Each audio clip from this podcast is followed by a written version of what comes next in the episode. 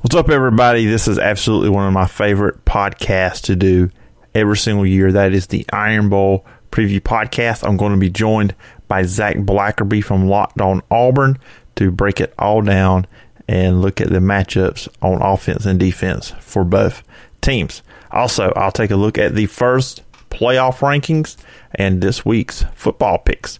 You guys know you can follow me on social media at PJordanSEC. You can find a podcast on Twitter at Talking SEC Pod. The podcast is available on Apple Podcasts, Spotify, and all your favorite podcast platforms. Remember, you can email me at sportstalkphilipjordan at gmail.com. Now, let's jump in to today's show.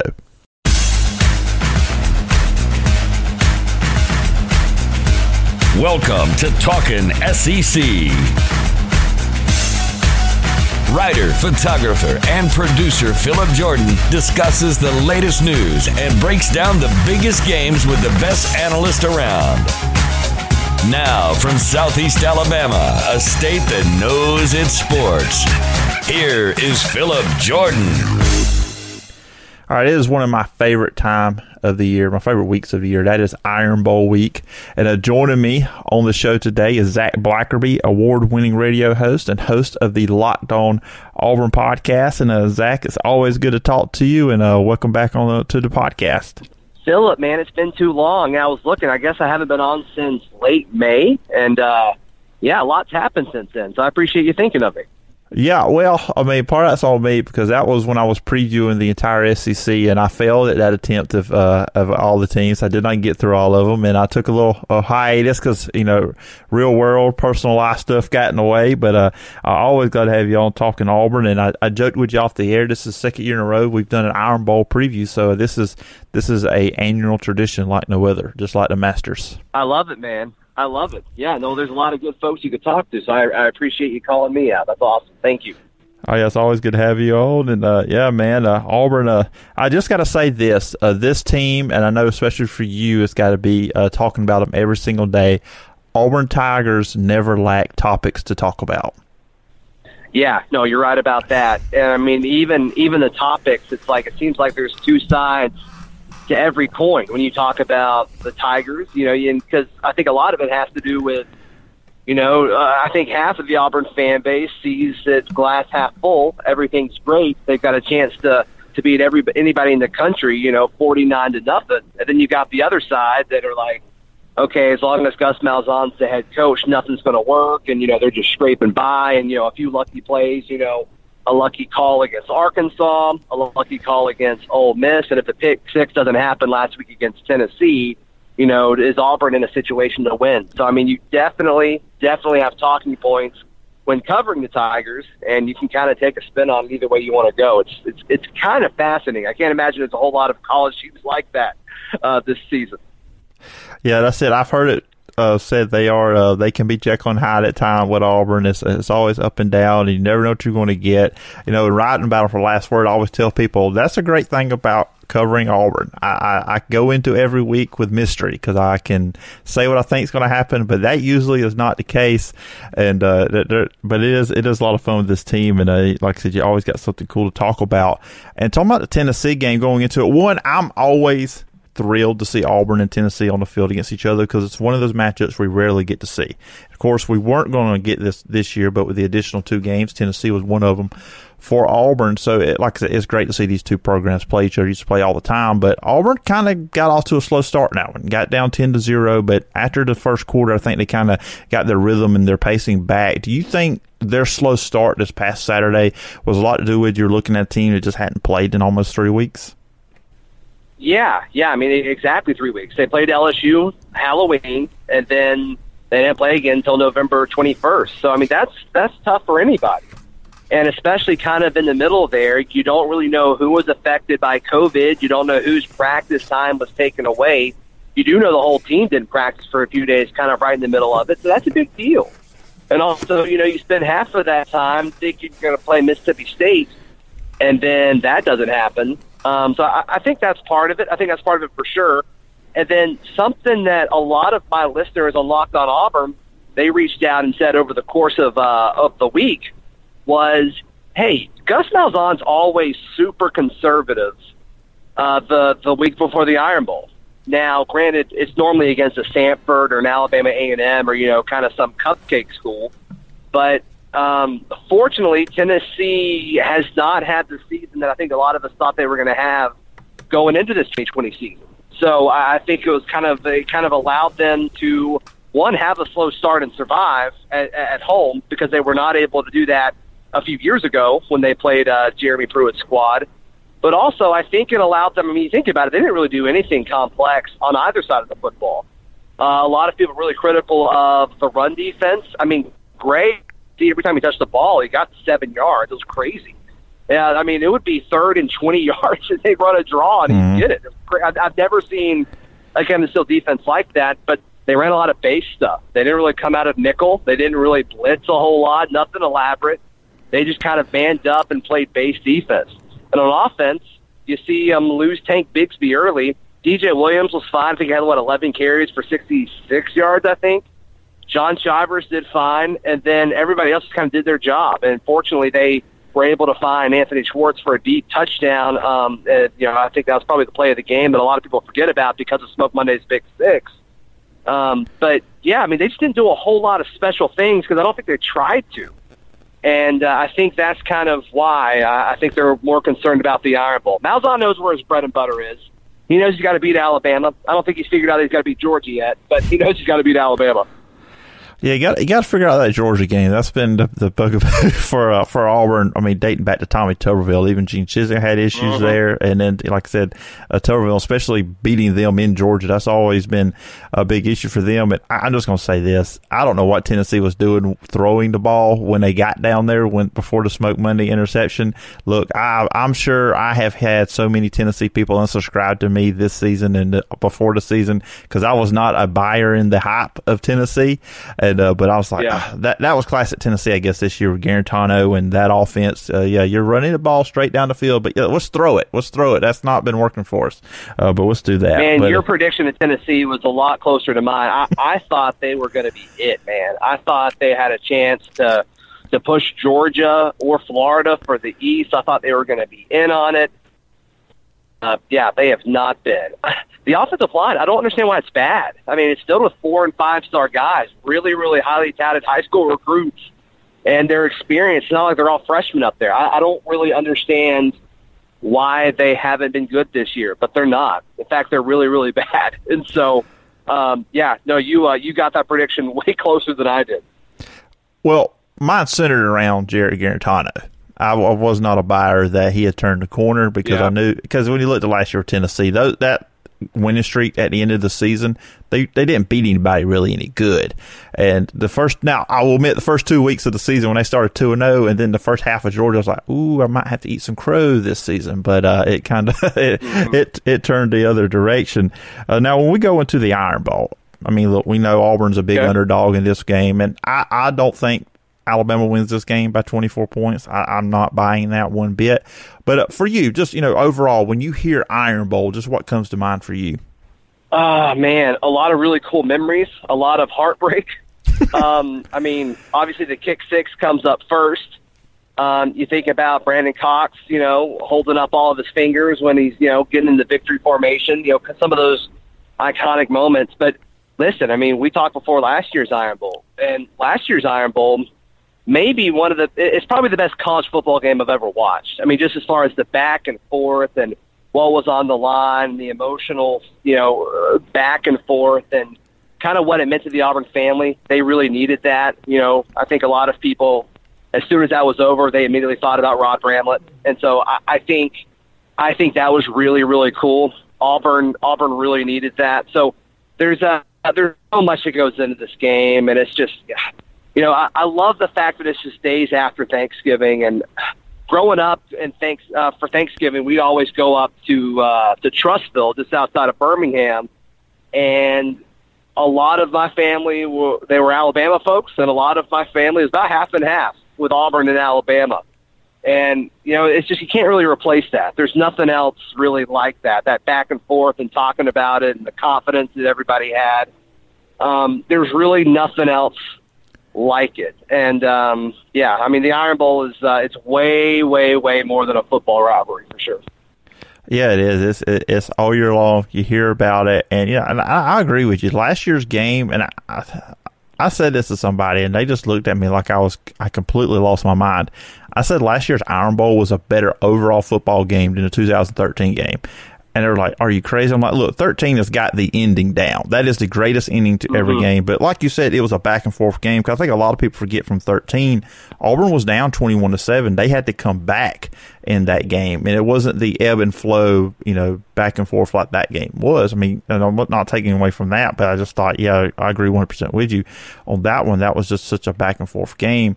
And looking at this one, I mean, unfortunately, this is in Tuscaloosa. You know, if you're looking at it from the Auburn side of things, and obviously Gus Malzahn, he's 0 4 in Tuscaloosa, and it's kind of another part of this going on the road. Uh, we all have seen it, and it's going to be thrown out there. The numbers, the stats are going to be you know documented, and people are going to talk about it.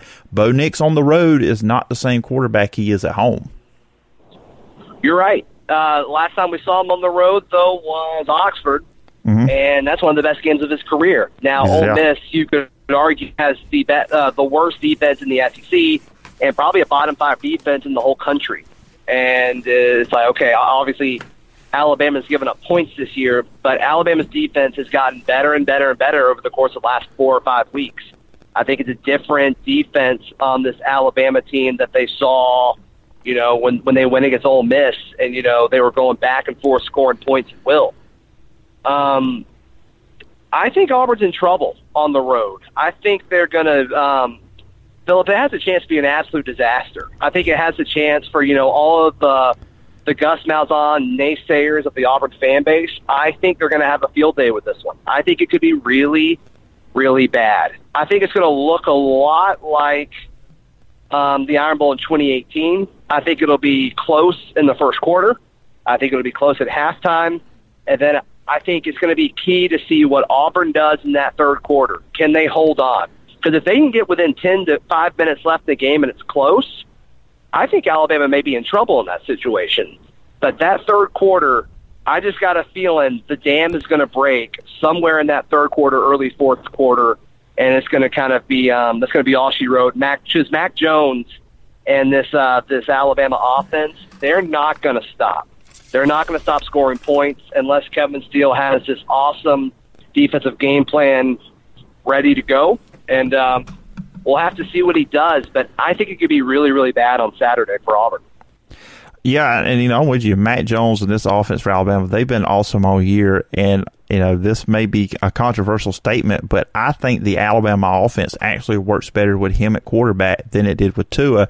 And mainly because Mac Jones is not impatient as great as Tua is, and I'm not, Tua is the more athletically gifted quarterback of the two. I'm not saying he's not, but I think a lot of times there was impatience with Tua. But with Mac Jones, he's the kind of quarterback, yeah, he wants to take that deep play down the field, but he's also willing to drop it off to Najee Harris or any receiver. You know, he's not going to just, hey, I got to take a deep shot here. And he's very accurate with the deep ball as well. So, and we saw last year when, against Auburn. I mean, I was super impressed with mm-hmm. him. Just a simple fact is he threw two pick sixes. Most quarterbacks in their first big time start would fall apart at that moment, but he did, and he's shown great improvement. If there is something Auburn can do here, maybe play. The, uh, maybe you could try to what you did against LSU last year. Keep these receivers in front of you. Do something. What in your mind for Auburn to have a chance in this game? What do they have to do defensively?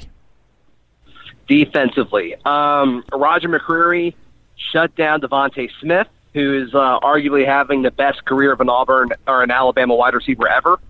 But Roger McCreary can do it. I mean, I think Auburn has done a really, really good job taking opposing top receivers out of the game. They did it against Ole Miss. They did it against LSU. And now this is a totally different breed when you talk about stopping this Alabama offense. But I think that's what you have to do. I think you're going to see Kevin Steele lock up the guys on the outside, Nehemiah Pritchett, Roger McCreary, and say, okay, cool, let's go nine versus nine on the inside. And I'm interested to see what Alabama does as far as moving Smith around. Do they try to put him in the middle to force a matchup with a guy like Christian Tutt or, you know, drawing Smoke Monday in coverage? That's going to be fun to see. But I think the game, game here is Roger McCreary versus DeVonta Smith. I mean, it's going to be so fun. I mean, you know, NFL scouts are going to watch this tape over and over and over again to evaluate these two players because I think this is as top as it gets. I mean, as far as guys that Alabama has had to play, there hasn't been a guy like Roger McCreary that they've had to throw against. Roger McCreary is going to get up on the line of scrimmage and do a whole lot of bump and run against one of the best wide receivers in college football. And I think he's going to do it really, really, really well. Now, on the other side, I think you're going to see Pritchett play off ball eight to 10 yards off and kind of play around with that. So I think they're going to give them a lot of different looks. Um, the big thing here is okay, if you focus on stopping the pass, you guys saw Najee Harris. And then if you focus too much on stopping Najee Harris, then Mac Jones is going to torch you. So it's just so hard. They've got so many different weapons. I think they're going to be better at stopping the run than they were last week. I know a lot. There's a lot of panic about that, but I, I think things are going to be a little bit different. I think they're going to be able to play guys a little bit closer to the line of scrimmage because I think they're going to be aggressive. I think this Auburn defense knows going into this game if they have to win, they're going to have to turn the football over, and to do that, you've got to um, you've got to push people to the line of scrimmage. You got to throw off timing with Mac Jones, and uh, kind of hope the ball bounces your way a few times. So I think that's the Auburn defensive game plan on Saturday. So when you look on offense, and it's like you know we mentioned Bo Nix a few minutes ago, but it's you know you talk about the Auburn offense, the, the conversation does sometimes have to start with the play of Bo Nix. And I mean, my my opinion watching Auburn this year, I think early on maybe they put too much on him, but at the same time, I don't think you know you obviously didn't know what you had with Tank Bigsby at running back, so maybe you did want to lean on the pass game a little more. And he was hoping year two as a sophomore you take that next step. But it does seem like the last few weeks uh, they have done a better job putting him in better positions to be successful. But also say with Bo Nix, he's done a better job. Also, it seems of staying in the pocket, uh, doing the right things at quarterback, not locking down on one receiver. And uh, but you know, with Bo Nix, or uh, what have you seen the last few weeks, and that could really help him out going into this game? Yeah, I think he trusts his team more. I think he trusts the play calls more. I think he and you know, new offensive coordinator Chad Morris are kind of on the same wavelength. But man, the offensive line has gotten so much better. Jack Bicknell mm-hmm. Jr., the, the offensive line coach that they brought in in the offseason, I mean, he has been incredible. You look at the evolution of Tashawn Manning. I think Tashawn Manning at left guard, I think he's the most improved player in all of the SEC. And it'd be really hard for you to change my mind on that. And then, you know, Brandon Council goes down, their best guy. Then Keiondre Jones steps in and is like, there's no drop off there. Brodarious Hamm's gotten a little bit better. Alex Jackson at left tackle has been pretty bad. He's been pretty bad. But everybody else has gotten better. Nick Brahms won SEC Offensive Lineman of the Week last week. Think about that. Think about how crazy that is. Mm-hmm. And so I, I, I think Bicknell Jr. has done an incredible job, and I think that's helped Bo Nix a ton. He's not running for his life. I mean, the protection that he had against Georgia um, compared to what he had against, you know, pretty much every team post South Carolina, it's been night and day. And I don't know if they simplified things. I don't know if it just clicked for them as a unit. I don't know what exactly happened, but whatever it is, from standpoint, it worked. And also, I think uh, I think the receivers have gotten a better job. They've done a better job of getting open. I think they finally figured out how to use Schwartz um, as a receiver, not just a deep threat. I think uh, I think Seth Williams is one of the best in all of college football, and then also it's isn't it convenient? Bo Nix starts playing better when Eli Stove comes back. I mean, yeah, you talk about an upperclassman receiver that it feels like he's been at Auburn for ten years, but he plays like it. You know, when he's on the field and you target him, you get a first down. That's just kind of the way it is. So I think a lot of it is um, just the team as a whole and the coaching staff figuring out pieces. But I mean, Bo Nix has definitely gotten better. Even the pick that he threw last week against Tennessee, the way he moved around in the pocket, he didn't bail.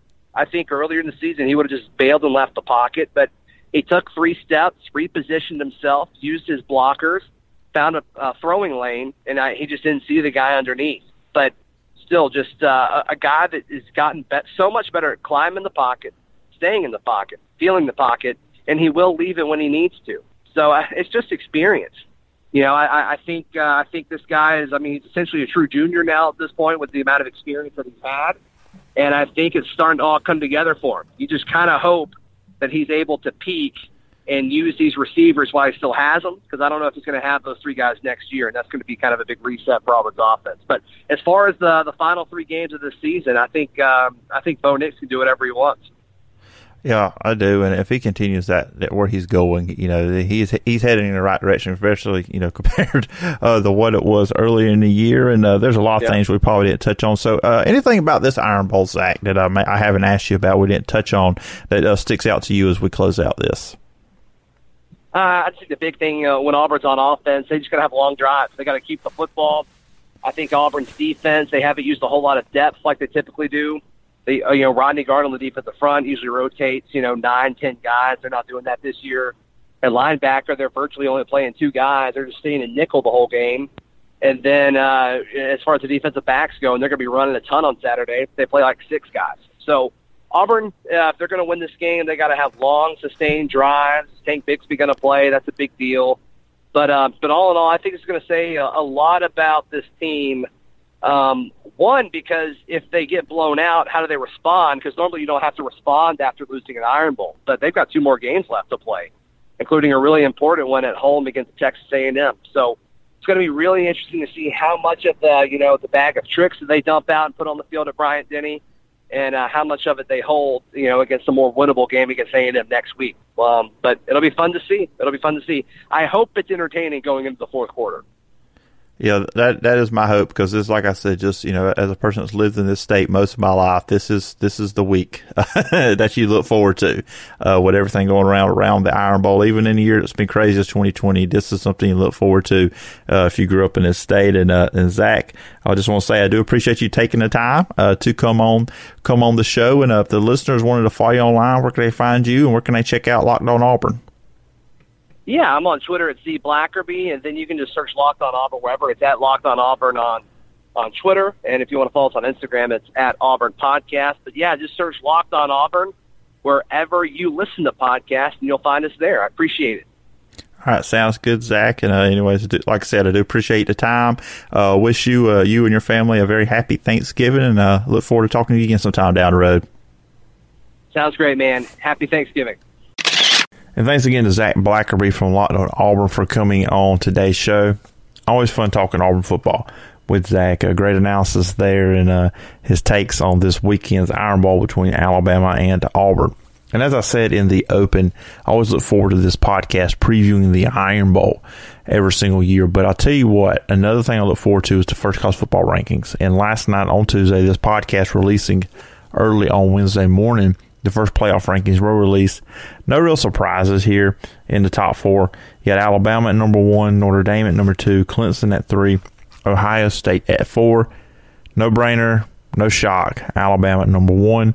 Notre Dame at number two. Look, they've got the best win of anybody this year in college football with their win over Clemson. You put Clemson at three over Ohio State, who's at number four, who's only played four games. And I kind of I do wonder if Ohio State had dominated against Indiana. Of course, they were up 35 to 7. Then they let Indiana come back and they win 42 35 to Ohio State. But maybe they had stayed on that track after going up 35 to 7 and just dominated the game. And the fact is, Clemson didn't play this past weekend because their game was canceled or postponed or whatever against Florida State. And look, Dabo would get it. And uh, I'm a big fan of Dabo Swinney, but he just needs to move on from the Florida State thing. It's starting to really put a bad look on him. Just a constant talking about it and your feelings and all that stuff. It just hasn't been a a good look that you keep harping on it. So you know, kind of let that go, Dabo, uh, and everything will be okay. But yeah, you got Ohio State four, you got Clemson three, and uh, Notre Dame and Clemson is going to be interesting if they both do continue winning and play each other the ACC, champ- ACC championship game, and then Clemson wins that one. You have Texas A&M and Florida at five and six. Texas A&M, uh, no shocker. Maybe they're looking okay. They beat Florida head to head. Look, all Florida has to do is win out. You beat Alabama SEC championship, you're in. So if you're looking at that, see what A&M ahead of you, I wouldn't worry about it because you win SEC championship game, you beat Alabama, you're in. So there, there's no nothing nothing to worry there. Of course, Cincinnati, first group of five team in here, you see them at seven at 8 0. So maybe if some stuff happened to go their way, maybe they could get in. I don't think they should. I'm just sorry, you just don't play the same schedule or opponents that these other teams are playing in the ACC, the SEC, and the Big and the Big Ten. That's just that's just my take on it. It's even not the quality of the Big 12, and probably the Pac 12 too as well. Another SEC team got Georgia at five and two at nine. I think they're benefiting from the fact they are in the SEC. If Georgia was not an SEC team, I don't think they'd be ranked as high with just with those two losses. Uh, Oklahoma, they are the highest ranked team out of the Big 12. BYU at 14 at 9 and 0, maybe getting a little bit disrespect here. I know they have not played a lot of great teams, and I'm not saying they should be really close to the top six or seven here, but top 10, I mean, I think they should be there. I mean, they're dominating, they're winning all their games. Uh, kind of surprised, kind of a little, little, disrespect there for BYU, I think. Uh, Auburn is the next SEC team in at 22. Of course, they're 5 2 playing Alabama this week. So that's kind of just kind of an overlook of where everybody's at in the playoff rankings, the initial rankings. And Notre Dame's playing North Carolina this week, which you never know what's going to happen when those two get together. And then, of course, uh, you got Clemson, and like I said, recap at three, Ohio State at four, Alabama at number one. And it should be very, very interesting how this thing shakes out from here the rest of the season. All right, now let's jump into the picks for this weekend. Uh, before we do that, some news from the SEC earlier on in the week. The SEC is moving some games. Arkansas, due to COVID issues, will not be able to play this Saturday. They were scheduled to play against Missouri. So now Missouri will play Vanderbilt. This is a game that's being rescheduled back from October 17th. I believe they were going to play on the 12th, but now with this opening, the SEC is going to move that game up and play here. And of course, that means Tennessee, who is scheduled to play Vanderbilt, will not play this weekend. Look for December 19th. Yes, that's the day the SEC championship game, but if there's teams they know are not going to be in, obviously in Atlanta, playing for the championship for the SEC, you will probably see a lot of games that are needing to be rescheduled played on that day. So kind of keep an eye on that. So Tennessee's off this week. Vandy, Missouri will be playing. Now we look at this week's games. You got Kentucky at number six, Florida, 11 a.m. kickoff. Florida is a 23 and a half point favorite.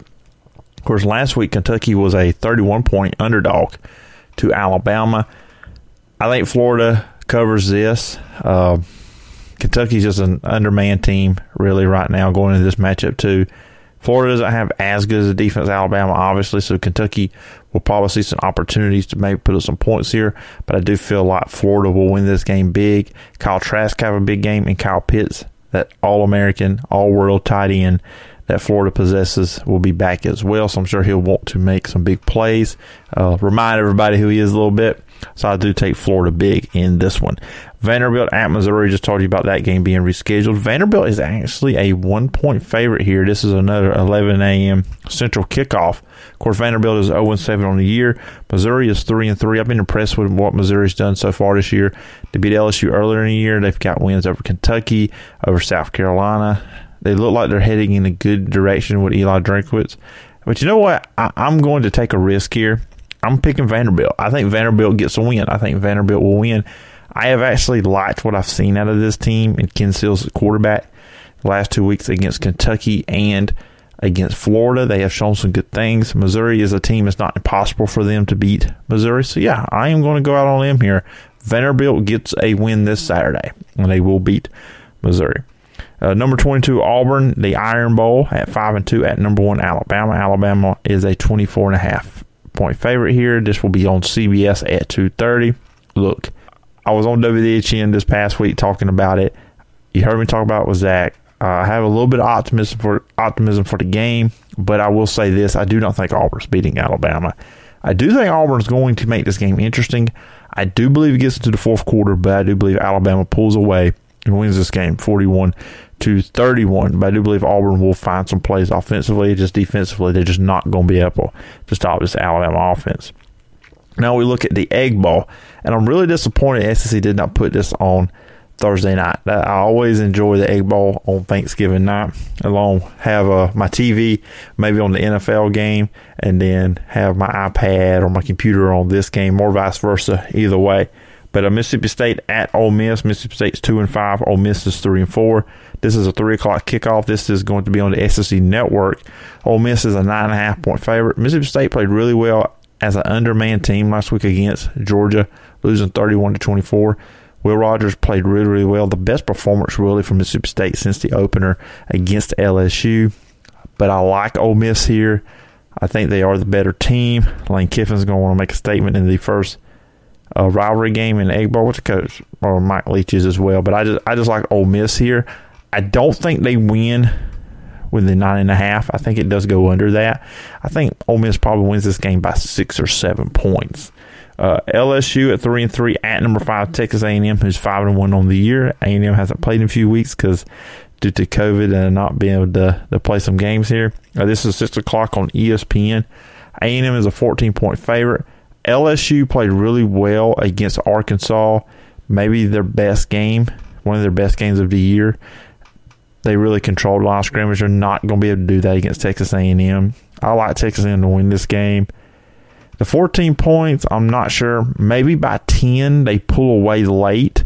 I do think LSU can keep this close. Look, LSU's got talent. We know that. It's just young talent and experienced talent right now. But I do think they can keep this game close throughout. But A&M will pull away at the end. Then finally, to close out the SEC slate, number nine Georgia at five and two, at South Carolina's two and six. I've said it, said it on the podcast earlier in the week when I, had Brandon Osmond on here with me. We recap last weekend's games. I feel like South Carolina has checked out. They're not going to win this game. Georgia's a 21 and a half point favorite. I think Georgia's going to blow them out. I'm really intrigued to see what JT Daniels does in his second start. If he can continue on that momentum and that play he had against Mississippi State, Georgia's going to win big here. And uh, like I said, I just South Carolina has checked out on the season so far, in my opinion.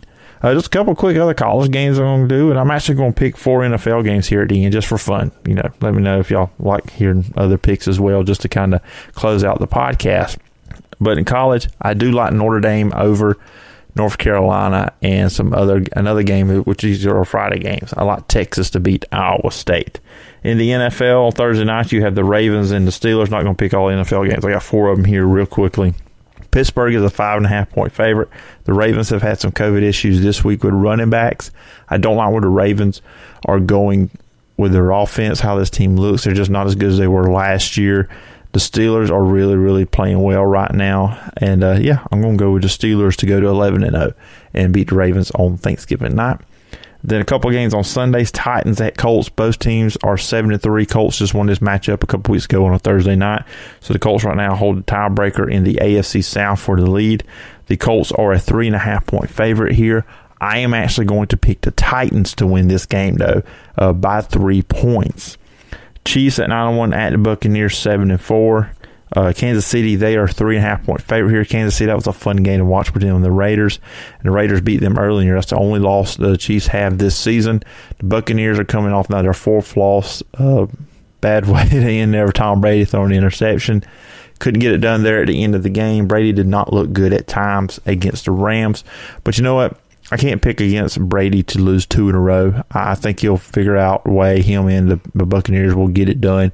I think they'll upset Kansas City on Sunday. Then you'll have the Bears at the Packers. Bears are five and five. Every time the Bears were like five and one, four and one, they were playing really well, but offensively they're just not good. The Packers seven and three, lost a close uh, game, fumble there in overtime, set up the game in a field goal for the Colts. Aaron Rodgers, Packers, get right. They will take care of the Bears. Now, the Packers are five and a half point favorite here. I think the Packers actually win this game by 10 points. And that is going to do it for this edition of Talking SEC. Once again, thanks to Zac Blackerby for being on the show.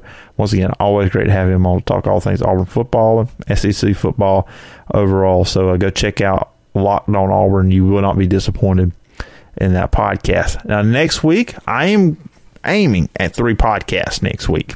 On Monday, I'm going to record an interview, but this won't drop till Tuesday.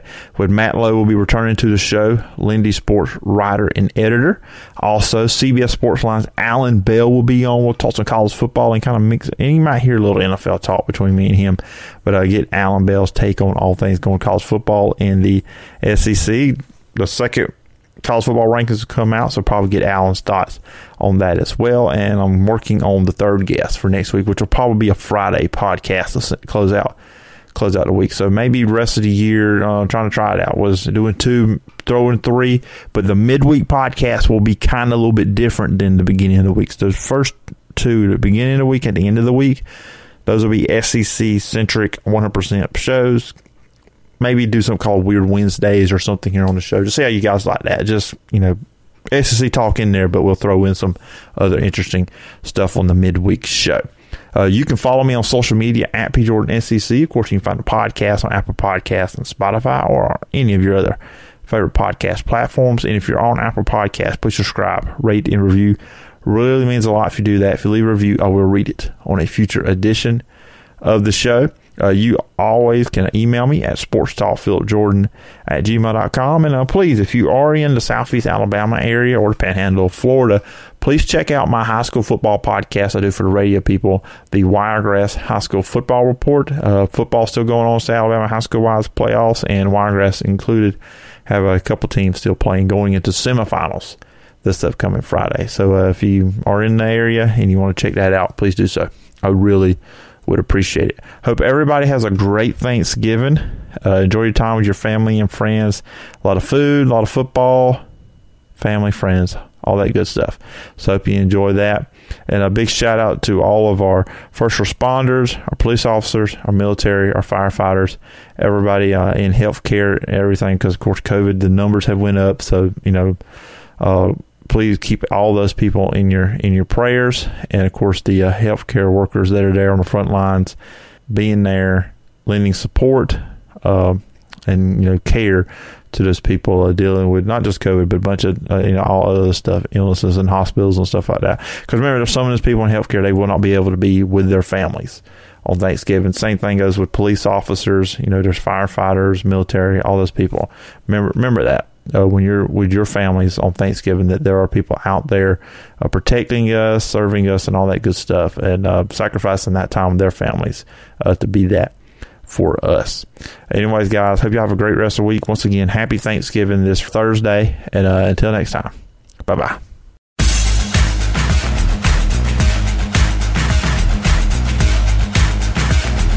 Thank you for listening to Talkin' SEC. Follow Phillip on social media at PJordanSEC and the show at Talkin' SEC Pod. Subscribe to the podcast on Apple Podcast or wherever you get your podcast.